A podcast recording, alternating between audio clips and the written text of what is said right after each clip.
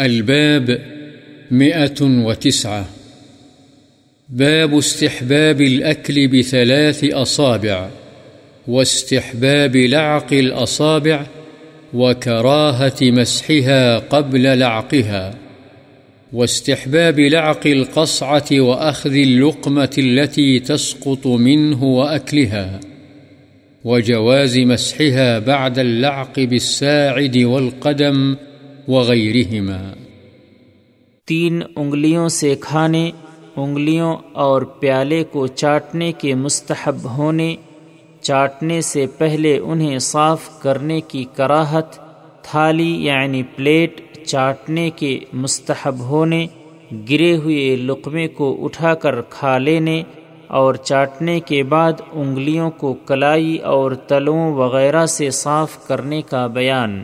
عن ابن عباس رضي الله عنهما قال قال رسول الله صلى الله عليه وسلم إذا أكل أحدكم طعاما فلا يمسح أصابعه حتى يلعقها أو يلعقها متفق عليه حضرت ابن عباس رضی اللہ عنہما سے روایت ہے رسول اللہ صلی اللہ علیہ وسلم نے فرمایا، جب تم میں سے کوئی شخص کھانا کھائے تو اپنی انگلیاں صاف نہ کرے، یہاں تک کہ پہلے انہیں چاٹ لے یا چٹوا لے۔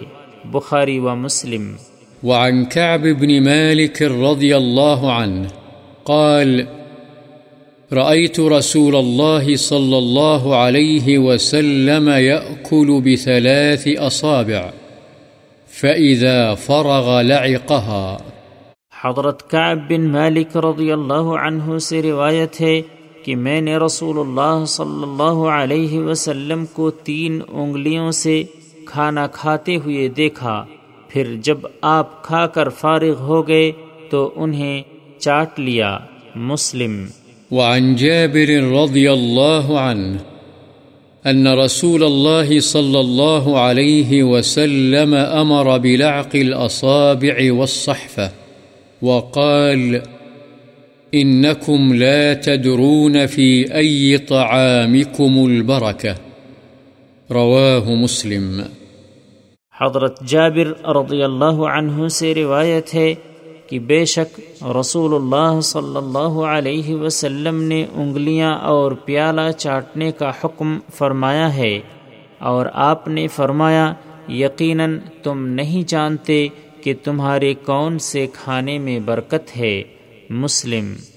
وعنه رضي الله عنه أن رسول الله صلى الله عليه وسلم قال إذا وقعت لقمة أحدكم فليأخذها، فليمط ما كان بها من أذى وليأكلها ولا يدعها للشيطان، ولا يمسح يده بالمنديل حتى يلعق أصابعه، فإنه لا يدري في أي طعامه البركة.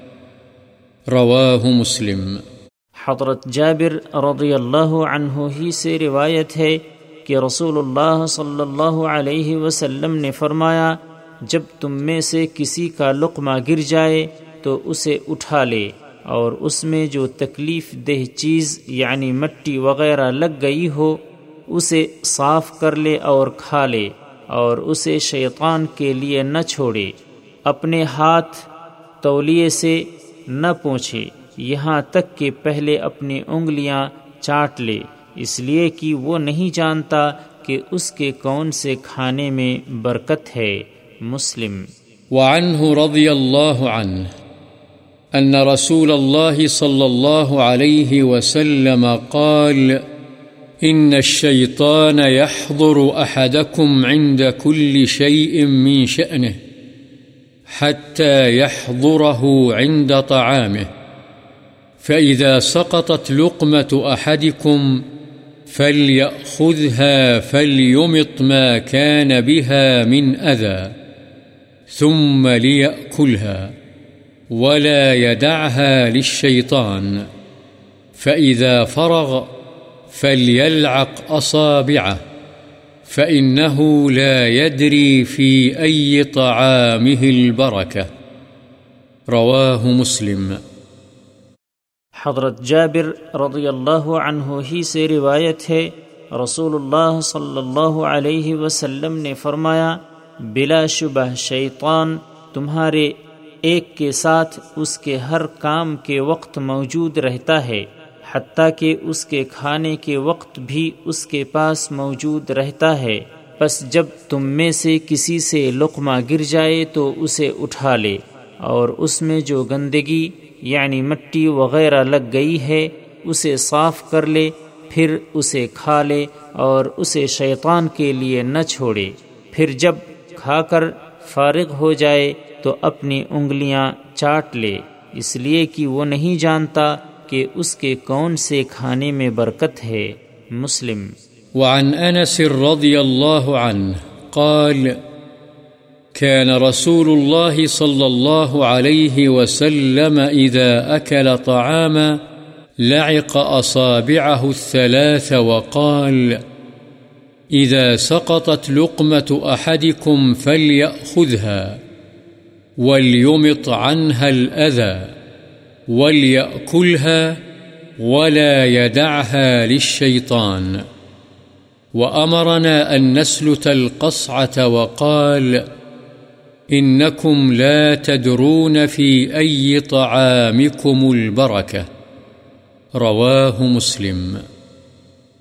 حضرت انس رضی اللہ عنہ سے روایت ہے کہ رسول اللہ صلی اللہ علیہ وسلم جب کھانا کھاتے تو اپنی تینوں انگلیاں چاٹ لیتے اور فرماتے، جب تم میں سے کسی کا لقمہ گر جائے تو اسے اٹھا لے اور اس سے گندگی یعنی مٹی، ریت وغیرہ کو صاف کر لے اور کھا لے اور اسے شیطان کے لیے نہ چھوڑے اور آپ ہمیں یہ حکم بھی دیتے کہ ہم سالن کا برتن چاٹ کر صاف کیا کریں اور فرماتے، بلا شبہ تم نہیں جانتے کہ تمہارے کون سے کھانے میں برکت ہے؟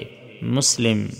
وعن سعيد بن الحارث أنه سأل جابر رضي الله عنه عن الوضوء مما مست النار، فقال، لا، قد كنا زمن النبي صلى الله عليه وسلم لا نجد مثل ذلك الطعام إلا قليلا۔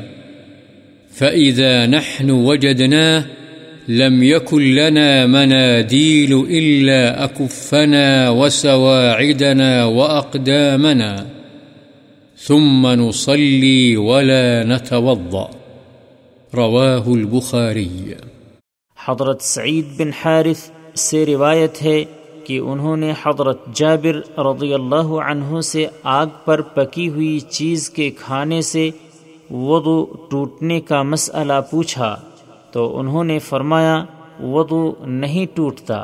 پھر فرمایا کہ نبی صلی اللہ علیہ وسلم کے زمانے میں اس قسم کے کھانے جو آگ پر پکے ہوتے، ہمیں بہت کم میسر آتے تھے۔ بس جب ہم اس قسم کا کھانا کھاتے تو رومال، تولیے تو ہمارے پاس ہوتے نہیں تھے، بس یہ ہتھیلیاں، کلائیاں اور تلوے ہی تھے جن سے ہم ہاتھ پونچھ لیتے، پھر ہم نماز پڑھ لیتے اور وضو نہ کرتے۔ بخاری